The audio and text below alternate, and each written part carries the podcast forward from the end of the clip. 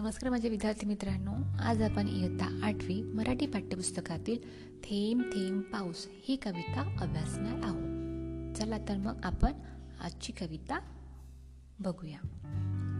थेंब थेंब पाऊस टपटपतो झुळझुळ ओढा खळखळतो. थेंब थेंब टिपला झाडांनी मस्त बहरली पानांनी.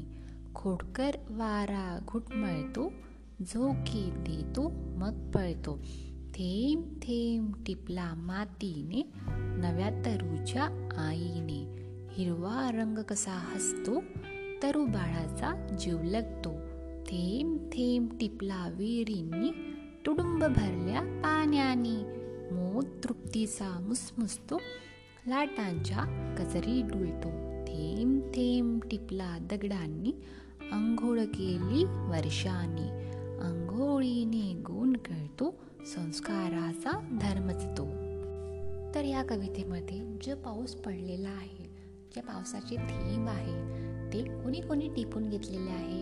झाडांनी मातीने विहिरींनी दगडांनी आणि या सर्वांनी टिपून काय केलेले आहे तर जो पावसाचे पाणी आहे या ओढ्यामध्ये भरून गेलेला आहे आणि तो ओढा झुळझुळ झुळझुळ असा वाहून राहिलेला आहे. त्यानंतर झाडाने जे पाणी टिपलेले होते त्यामुळे झाड हा पानांनी भरून गेलेला आहे फुलून गेलेला आहे.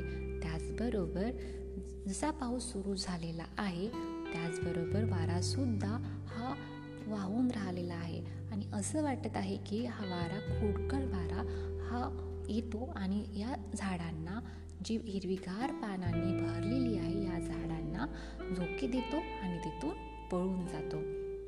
त्याचबरोबर ही जी आपली माती आहे जी आपली पृथ्वी आहे जी आपण त्यांना आई म्हणतो तर हिचे जे छोटे छोटे बाळ आहे जसे गवत आहे छोटे छोटे रोप आहे झाड आहे हे सर्व उन्हाळ्यामुळे सुकून गेलेले होते. त्यांना पाणी नव्हती आणि त्यासाठी या मातीने सुद्धा स्वतःमध्ये पाणी टिपून घेतलेले आहे.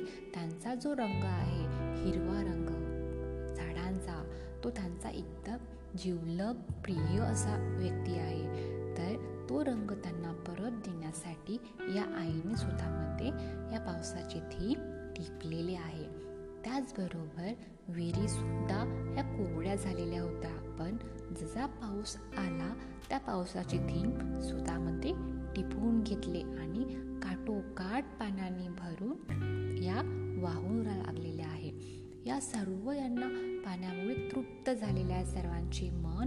तर त्यामुळे सगळीकडे हा आनंदाचा जो लाट आहे सगळीकडे भरतानी दिसत आहे.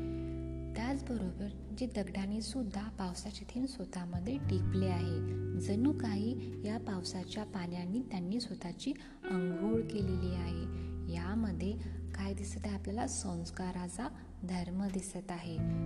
तर विद्यार्थी मित्रांनो ही होती आजची आपली कविता. थेंब थेंब पाऊस.